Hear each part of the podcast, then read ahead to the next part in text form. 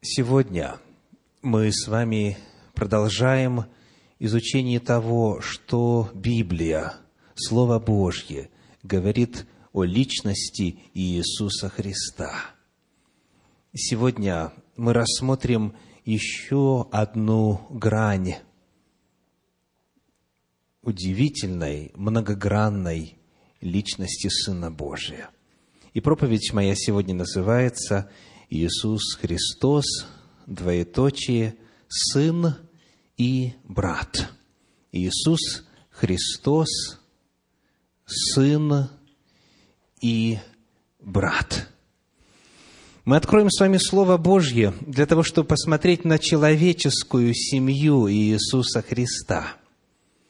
И проповедь сегодня по замыслу должна быть короче обычной, для того, чтобы затем в последней части богослужения дать всем желающим возможность засвидетельствовать о Господе, прославить Его. Итак, каким Иисус Христос был сыном?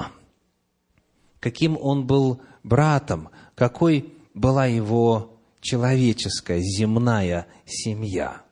Об этом пойдет речь в сегодняшней проповеди. Первый вопрос. Каким по счету родился Иисус Христос в семье у своих родителей? Каким по счету родился Иисус Христос? Евангелие от Луки, 2 глава, стихи 6 и 7 говорят. Евангелие от Луки, 2 глава, стихи 6 и 7. «Когда же они были там, наступила время родить ей, и родила сына своего первенца, и спеленала его, и положила его в ясли, потому что не было им места в гостинице. Иисус Христос назван первенцем кого? Марии. То есть мы точно знаем, что у нее он был первый ребенок, она была девственница. С э, женихом своим Иосифом она вступила в семейный союз, фактически начав семейную жизнь уже после того, как получила известие во время обручения своего, что она имеет в чреве от Духа Святого. И Иисус Христос – это первенец Марии. В Евангелии от Луки, во второй главе, в стихах с 22 по 24, об этом сказано так. Луки, вторая глава, стихи с 22 по 24.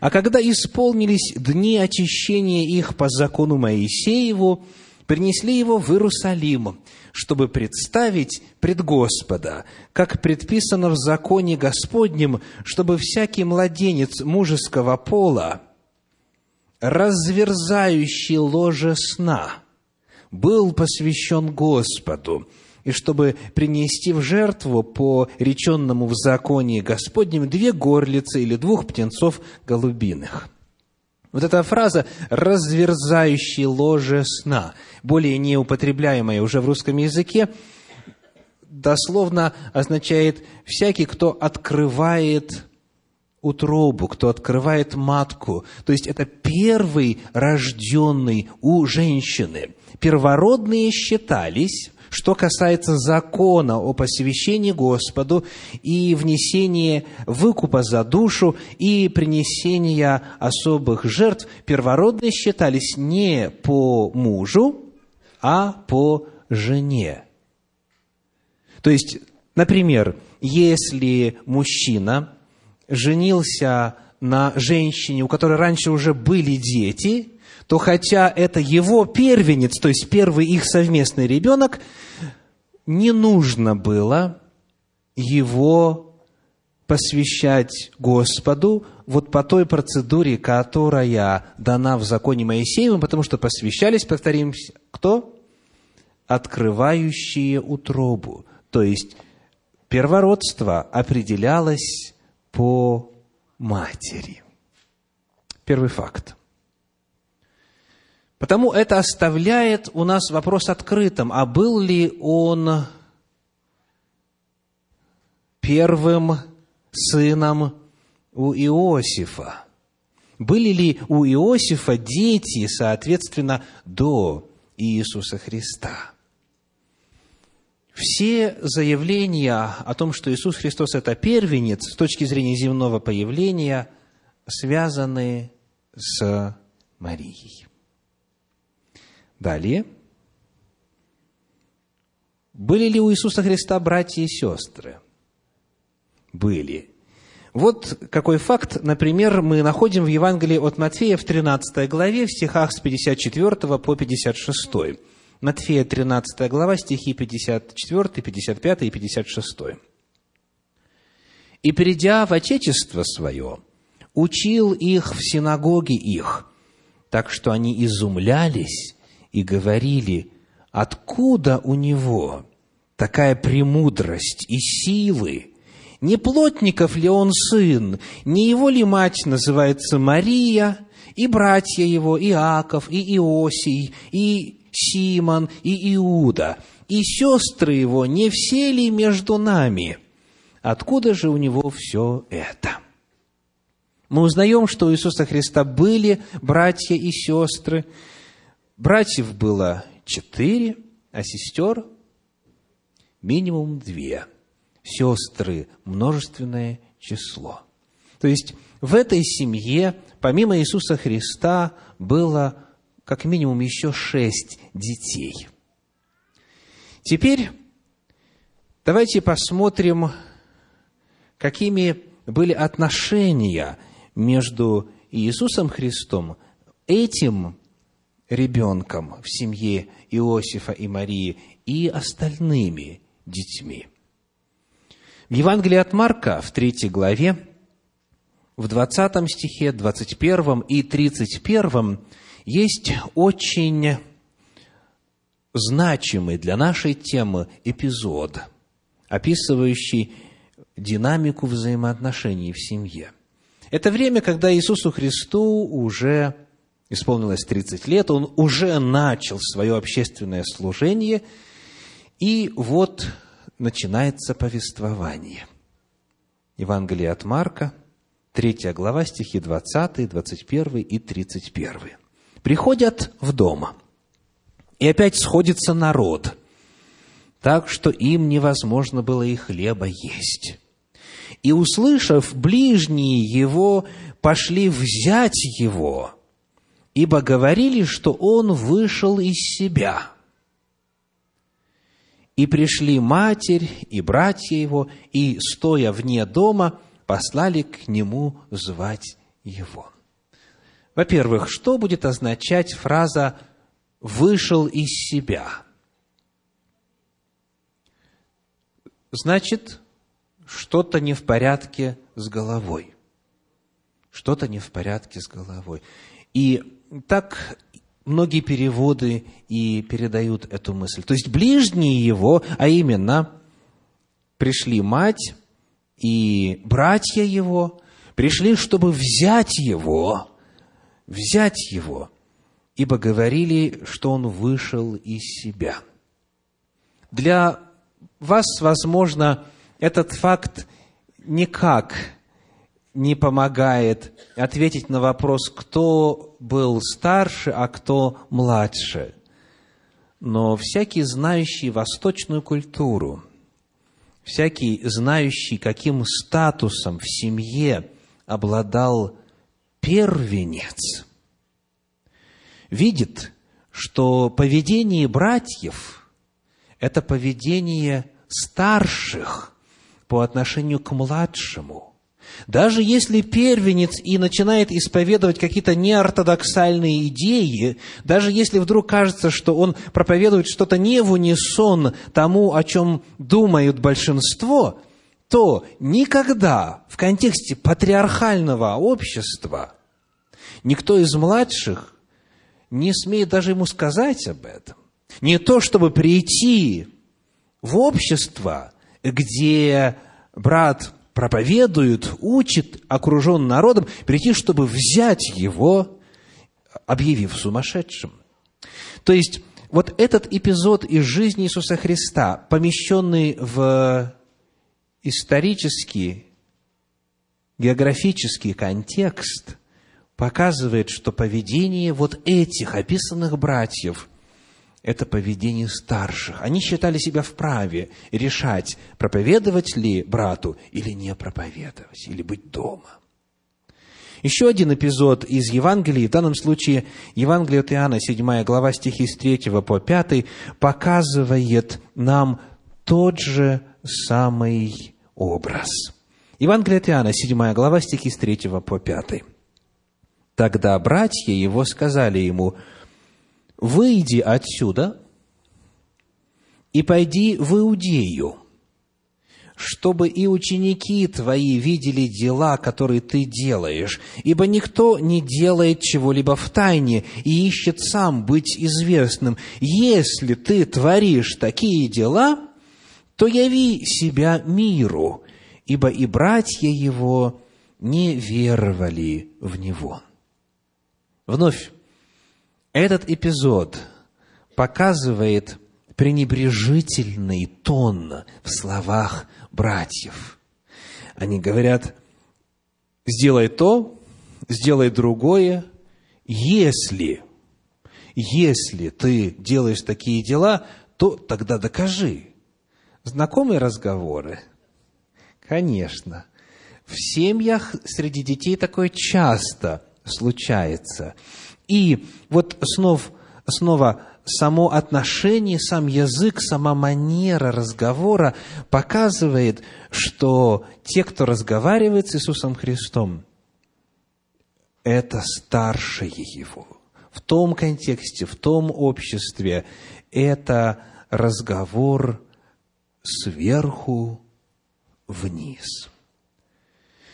Таким образом, когда мы смотрим на братьев и сестер Иисуса Христа, то, будучи помещенными в исторический контекст того места и того времени, они ведут себя как старшие.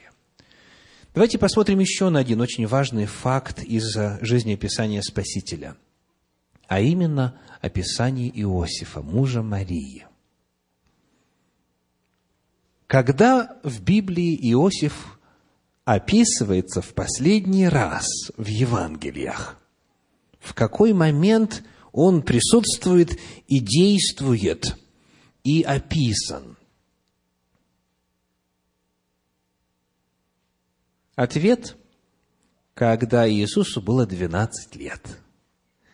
Когда Иисусу исполнилось 12 лет, то по обычаю, в соответствии с иудейской традицией, его привели для того, чтобы совершить посвящение его. В иудаизме это называется бар-мицва, сын заповеди. Это перепоручение достигшего определенного возраста ребенка Господу. Так вот, в это время, когда Иисус остался там и спрашивал, и отвечал законоучителям и руководителям народным, что обыкновенно происходит во время бармицвы, когда ребеночек сдает экзамен на знание Торы, на знание Священного Писания, вот там тогда описывается, что Мария и Иосиф, спохватившись, стали искать Иисуса и, вернувшись в Иерусалим, нашли его там в храме, где, как он сказал, ему и должно быть. Так вот, это в жизни Иисуса Христа, в жизни описания Иисуса Христа последний эпизод, когда мы видим Иосифа. После этого он исчезает. То есть, когда уже начинается служение Иисуса Христа, Иосифа нет. Иосиф ни разу не описывается. Более того, есть целый ряд отрывочков, которые красноречиво показывают, что его уже нету. Иосифа уже нет в живых. Ну, посмотрим, где первое чудо было совершено Иисусом Христом и какое? В Кане Галилейской. Я приглашаю вас открыть книгу Евангелие от Иоанна, вторую главу, первые два стиха. Евангелие от Иоанна, вторая глава, первые два стиха. На третий день был брак в Кане Галилейской, и матерь Иисуса была там. Был зван, был также зван Иисус и ученики его на брак. Итак, было личное приглашение матери Марии, было личное приглашение Иисусу. И как дальше мы узнаем из 12 стиха этой же самой главы. Давайте и 11 и 12 прочитаем. «Так положил Иисус начало чудесам в Кане Галилейской и явил славу свою, и уверовали в Него ученики Его. После сего пришел Он в Капернаум сам, и матерь его, и братья его, и ученики его, и там пробыли немного дней. То есть после посещения свадьбы в Кане Галилейской все они пришли в Капернаум. То есть мы видим, что всю семью, все родство пригласили на свадьбу. Но Иосифа на свадьбе нет. Его нет на свадьбе, его нет по дороге в Капернаум, его нет в Капернауме, его нет ни в одном из эпизодов, который представляет собой описание служения Иисуса Христа, когда ему 30 лет от роду нужно было возвещать Божью истину и выполнять свою миссию. Соответственно, Иосиф умирает когда-то в промежутке между двенадцатью и тридцатью годами жизни нашего Спасителя. Естественно, можно предполагать разные о причине смерти. Но если эта смерть была не насильственной, значит, просто пришел срок умереть. Значит, Иосиф по возрасту был уже весьма почтенный человек. Еще один эпизод касательно Иосифа показывает нам расстановку взаимоотношений в этой семье, а именно эпизод на Голгофе. В 19 главе Евангелия от Иоанна, стихи с 25 по 27 рассказывают. Иоанна 19 глава, стихи с 25 по 27. При кресте Иисуса стояли матерь его и сестра матери его Мария Клеопова и Мария Магдалина. Иисус, увидев матерь и ученика тут стоящего, которого любил, говорит матери своей жену, «Се сын твой». Потом говорит ученику, «Се матерь твоя». И с того времени ученик сей взял ее к себе. Этот факт тоже весьма красноречив мы находим, что Мария одна. Почему есть нужда в том, чтобы ее пристроить где-то, чтобы был человек, который о ней бы заботился? Если она замужем, значит, тогда этой проблемы нет. Тот факт, что Иисус Христос поручает свою мать своему молодому ученику Иоанну, показывает, что Иосифа нет в живых – и это также показывает, что братья Иисуса Христа не были детьми Марии. Почему? Потому что, если вы посмотрите на библейское повествование и на ту культуру, то мать после смерти мужа живет где? У детей, у старшего сына, как правило. Она живет у сыновей. И потому, если бы эти братья и сестры Иисуса Христа были бы детьми Марии, то тогда вновь не было бы нужды искать пристанище в доме другого человека. Таким образом, эти все библейские факты при их сопоставлении, при их анализе приводят нас к заключению о том, что, очевидно, когда Иосиф женился на Марии, он уже был в возрасте – и, очевидно, эта жена его была второй женой, по крайней мере, не первой женой. Так и считается традиционно в христианстве. Я читаю абзац из библейской энциклопедии. Братьями Господа нашего Иисуса Христа в Священном Писании прямо именуются следующие лица – Иаков, Иосия, Симон, Иуда. Несомненно, что их нельзя почитать детьми Девы Марии. Но это, по мнению одних, были дети Иосифа от первого его брака, а по мнению других, дети родной сестры матери Господа, жены Клеопы, иначе называемого Алфеем. То есть при одной интерпретации, сохранившейся в христианстве, это были сводные братья и сестры, по другой – двоюродные. Вот что об этом пишет Елена Уайт в книге «Желание веков» на странице 86-87. Его названные братья – сыновья Иосифа в этом противостоянии принимали сторону раввинов.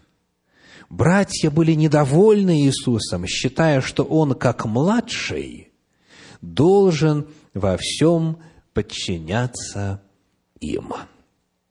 Итак, сегодня в этой короткой проповеди на тему Иисус Христос, двоеточие, Сын и Брат – мы задали вопрос о земной человеческой семье Иисуса Христа, о семье, в которой Он вырос.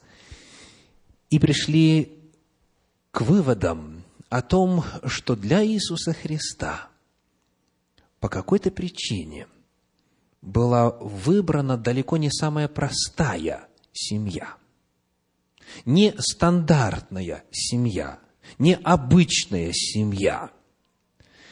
Он был как минимум седьмым ребенком по счету в семье. Четыре брата, минимум две сестры. Он жил в многодетной семье, и он, судя по всему, был самым младшим в семье. Как минимум седьмым ребенком по счету. Он был ребенком от второй жены – что сразу же создает определенное напряжение во взаимоотношениях даже при самых лучших обстоятельствах. Но мы видим, что обстоятельства не были самыми лучшими, потому что отношение братьев к нему было довольно-таки враждебным. Он жил в среде, в семье, где к нему не относились с той полнотой любви, которая могла бы быть в другом случае. Он не пользовался авторитетом у своих сводных братьев и сестер. Он вырос в семье довольно сложной. И теперь встает вопрос, почему? Господь Иисус Христос, безначальный, сущий, Творец, Вседержитель, законодатель мог выбрать любую семью для своего воплощения, не так ли? Он мог выбрать самую богатую, самую обеспеченную семью, где не было бы вот этих вот врожденных трений во взаимоотношениях, он мог бы родиться в любом обличье, в любой фамилии, в любых обстоятельствах, но он выбрал трудную семью. Он выбрал семью, где лучше всего могли бы сформироваться определенные качества характера. И Священное Писание открывает нам причину. Дело в том, что Иисус Христос должен был стать нашим заместителем во всем. Он и болезни на себя взял, хотя не должен был. Ведь его главная функция – это взять грехи.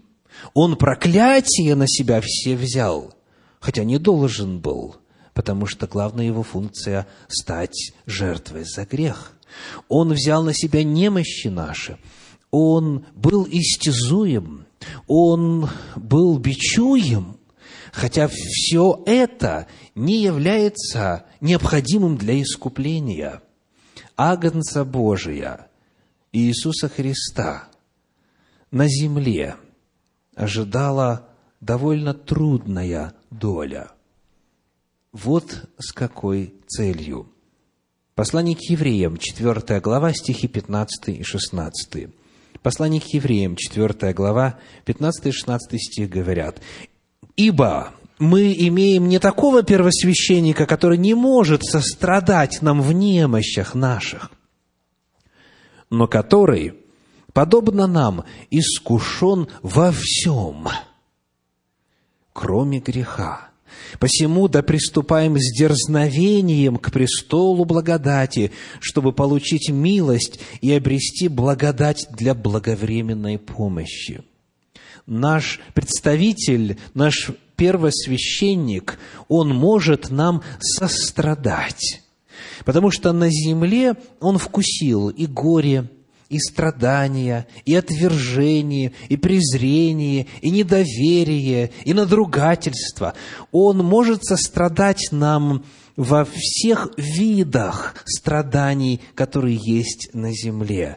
Он может сострадать нам в немощах наших, потому что, живя на земле, Он многое вкусил, что типично случается в трудных семьях, в трудных обстоятельствах. Он знает, каково нам. Потому если вам кажется, что ваша семья – она слишком сложна для того, чтобы удерживать в ней равновесие и мир, и по-прежнему любить своих братьев и сестер. Если вам кажется, что в вашей семье обстоятельства такие, что невозможно вытерпеть, невозможно выдержать, знайте, что Иисус Христос может соотнести ваше состояние со своим. Естественно, не один в один. Естественно, Иисус Христос не мог бы и не смог бы, потому, и по причине того, что жил в определенную эпоху, в одно время, не смог бы испытать все конкретные индивидуальные страдания и огорчения каждого. Но Он знает о главных видах страданий, он знает о главных проблемах, которые встречаются человеку на пути, знает их на собственном опыте. Если вот в этом отношении, в отношении семьи, братья, сестры, родители, дети, все, что связано с проблемами семьи, если вдруг когда-то наступает момент, когда вам кажется, что уже нет сил, и вас никто не понимает, знаете, что есть, по крайней мере, одна личность во Вселенной, которая знает, каково вам.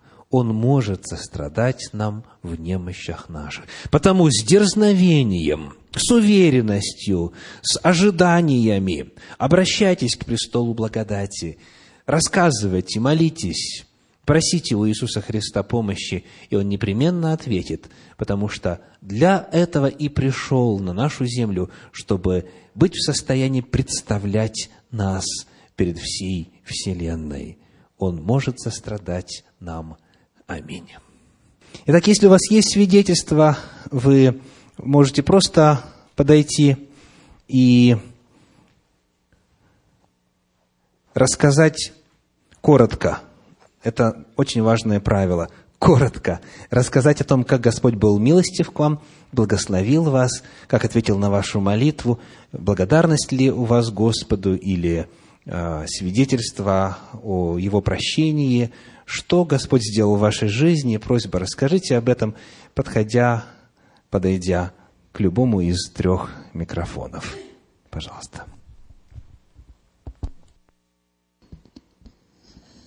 У меня особая, у нас особая благодарность всей церкви и слава Господу за то, что благополучно прошла операция у нашей сестры, за то, что Господь так благосклонно был к нам и к ней, и и многих-многих побудил сердца людей, потому что очень нужна была финансовая поддержка. Без этого бы не состоялось никакой операции. Слава Господу!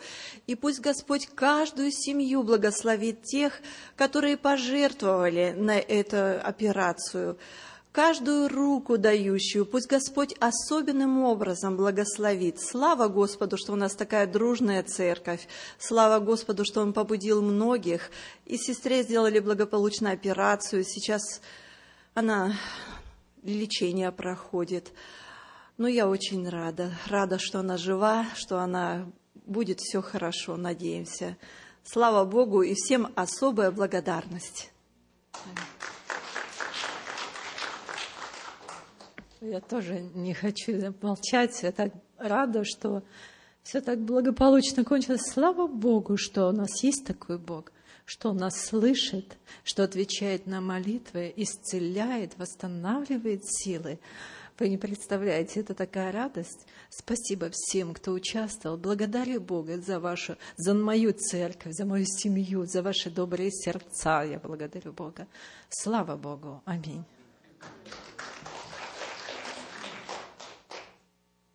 Хочу благодарить Бога, что Он ежедневно, многократно, многообразно открывается нам, детям своим. Мы дети Божьи, где? Одна семья? Но особая благодарность у меня в том, чтобы, что Бог иногда допускает похороны, болезни – и испытывает нас, насколько мы крепкие, насколько крепка наша семья, Божья семья. И благодарим Господу за это.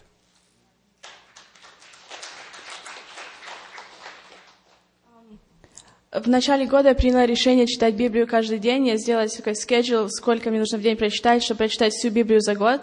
И уже прошел месяц, и я хотела поделиться, какой эффект это имело на моей жизни. И особенно на этой неделе Бог мне помог э, принять некоторые решения, которые было трудно сделать, но я сделала то, что Бог хотел, чтобы я сделала. И всю эту неделю я просто чувствовала, что Бог всегда со мной. И у меня раньше такого никогда в жизни не было. И это было очень эмоционально. И это просто новый experience в моей жизни, который я никогда не думала, что я смогу ощутить.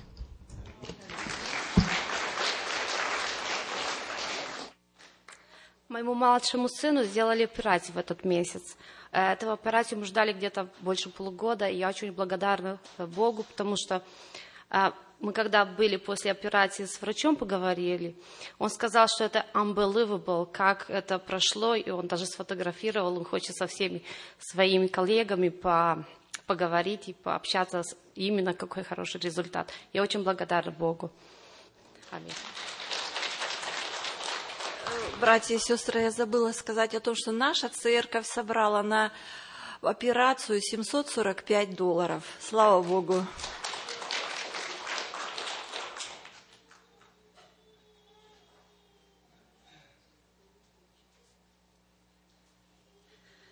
Я хочу поблагодарить Бога, ну, конечно, в первую очередь за своего сына.